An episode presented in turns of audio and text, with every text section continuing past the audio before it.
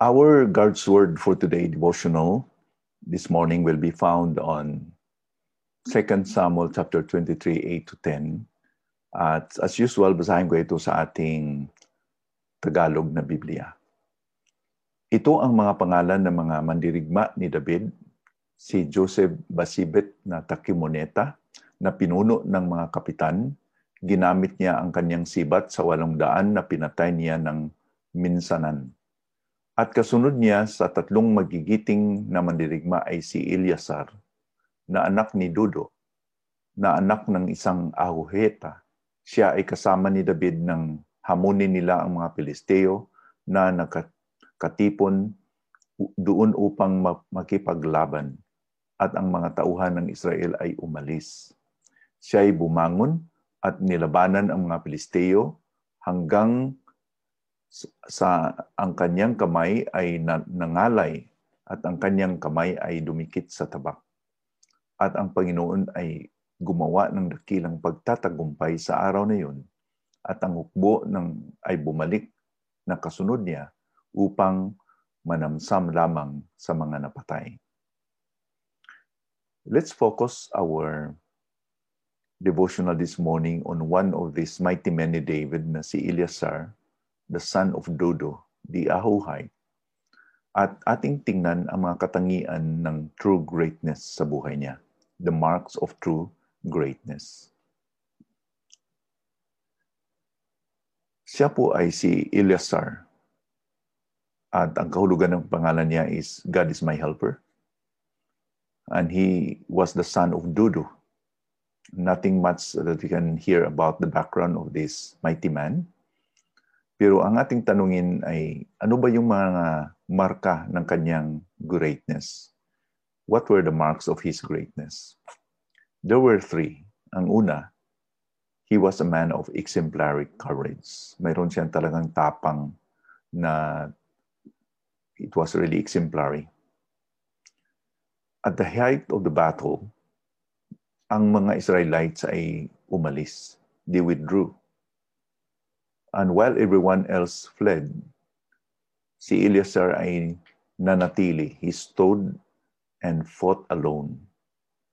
Most men have a bandwagon or herd mentality, di ba? Sa ngayon, makikita natin na ganito din ang mapapansin natin. Yung bandwagon attitude or herd mentality kung saan ang marami doon po ang tao. Um, And when people also withdraw, most also will follow them. But a man of conviction, like Elisar, doesn't care. Like him, they will stand for the right cause. Ang kanilang pinanindigan ay yung tama, yung ano po yung cause na karapat dapat nila na panindigan. Sa atin na, sa ating panahon ngayon, ano bang dapat nating panindigan sa buhay natin bilang mga Kristiyano? If we ask this question, hindi ba na we can always refer the gospel as our compelling cause in life? The gospel and proclaiming this to the nations, making disciples, anything that relates about advancing the kingdom of God and the gospel this should be our compelling um, pursuit in life, di ba?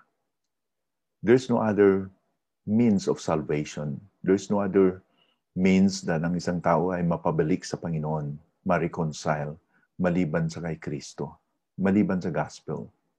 That's why sa Acts chapter 4 verse 12, sabi ni na, na doon na there is none, no other name written in heaven given unto us na tao po'y maligtas maliban sa pinadala na, pinahayag na, yun si Panginoon sa Kristo.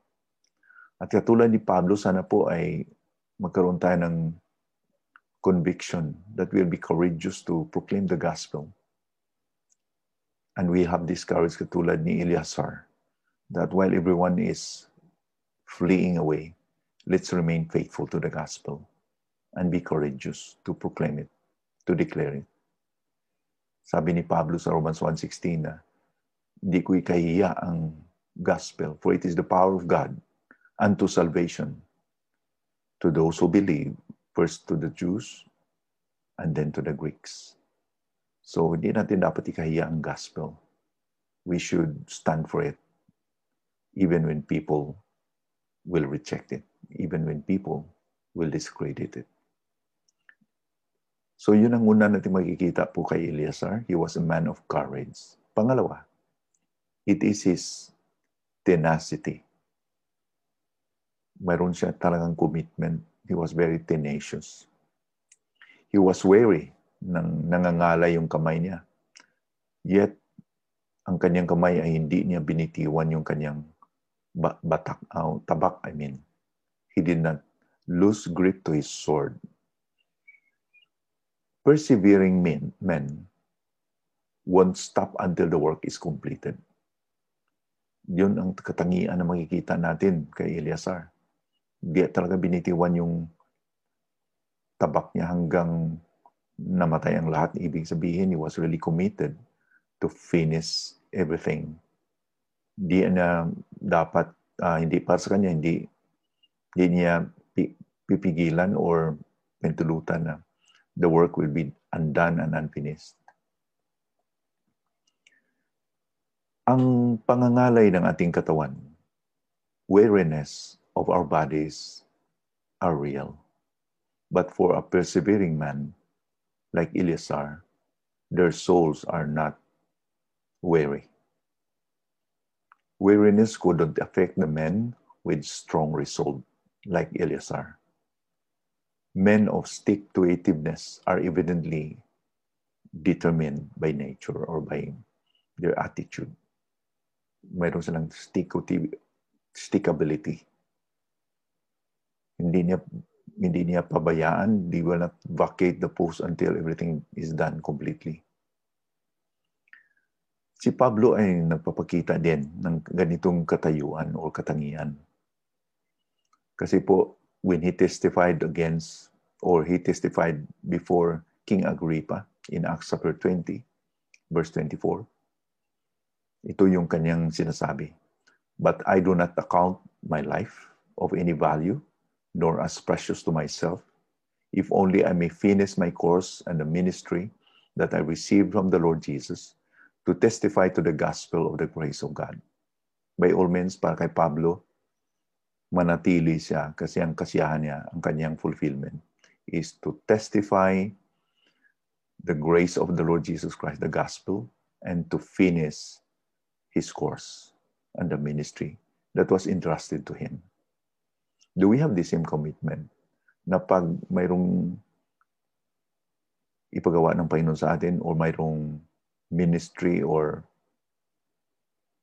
course, whatever that God has brought to our midst na gusto niyang gagawin natin, are we really determined to stick to it? To, to be determined to complete it? Yun po ang makikita natin sa kay Eliasar. Hindi siya mag-surrender easily. And lastly, I like this um, attitude also of uh, Eliasar because he was also magnanimous. He has magnanimity or benevolence. Mayroon siyang awa, compassion, at he was really an encourager also. Why? Because after everything, napatumbalan niya ang lahat, bumalik ang mga tao. They returned after him only to strip the slain para makisamsam to enjoy the victory. So the people had enjoyed the fruit of his labor. He did it for God, the King, and to the nation of Israel. Hindi lang na it is for His own, but of course, makita natin that He was really devoted to His King and to God. Hindi lang yun, kundi gusto din niya na mga tao po na minahan niya ay mag-enjoy sa kanyang victory. Similarly, sa atin, tayo po na mga manampalataya, tayo po mga anak ng Panginoon, is our joy to see discouraged souls having been edified and brought to life in Christ. Yun ba ang ating kasiyahan na makikita natin na ang ibang mga kapatiran ay lumago din sa kanilang faith. They were discouraged in the past. They had a lot of concerns, challenges, and problems, and they tend to slow down sa kanilang spiritual life. Yet, ginamit tayo ng Panginoon to be an encouragement to them. Yun ba ang ating kasiyahan? Na makatulong tayo sa iba. Fourth source are the people, or fourth source of encouragement and joy are the people he impacted with the gospel. Sinulat niya sa taga Thessalonica in 1 Thessalonians chapter 2 verse 19. This is what he said. For what is our hope or joy or crown of rejoicing? Are not even you in the presence of our Lord Jesus Christ at His coming? Sana po ganito pong ating kasiyahan. We are magnanimous, you know, we struggle, we strive, we serve in a ministry. We don't care that we have sacrificed so much as long as people are helped, encouraged, edified to be closer to the Lord, to grow in their faith. Katulad kay Ilyasar, let it be that these marks of greatness will be seen in our lives. Because of the gospel, because of what Christ has done in and through our lives, may today we will be courageous, tenacious, and magnanimous in Christ. Manalangin tayo. Panginoon, salamat po for this morning, for this particular mighty man of David an example, Lord, of greatness. And reflecting on his life, Lord, help, help us that because of the gospel, na kami, na kami din ay magkaroon ng courage to stand for the gospel, to live for it, to proclaim it to others. Help us also, Lord, that we will be committed to complete the task until the Lord Jesus Christ come again. May it be that He will find us faithful. Manatili kami sa aming mga poste, sa aming mga ministry, sa inyong sa pagtutupad uh, sa inyong kalooban sa buhay namin with joy in our hearts. Even though that we sometimes are weary in our bodies, hindi sana maging weary ang aming mga kaluluwa, Panginoon. And uh, most importantly, help us to have that compassion to people that will become magnanimous, Lord. That what you are doing in our lives, the blessing that we receive, we also are happy and joyful that others are blessed in and through our lives. So bless this to our hearts today and may it be, dear Father, that you will make this a reality in our lives. In Jesus' name we pray. Amen.